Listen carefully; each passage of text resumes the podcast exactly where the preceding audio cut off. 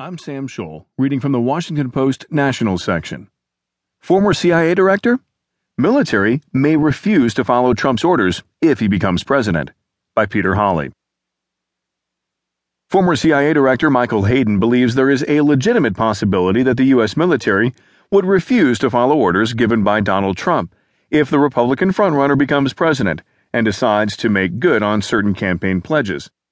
Hayden, who also headed the National Security Agency,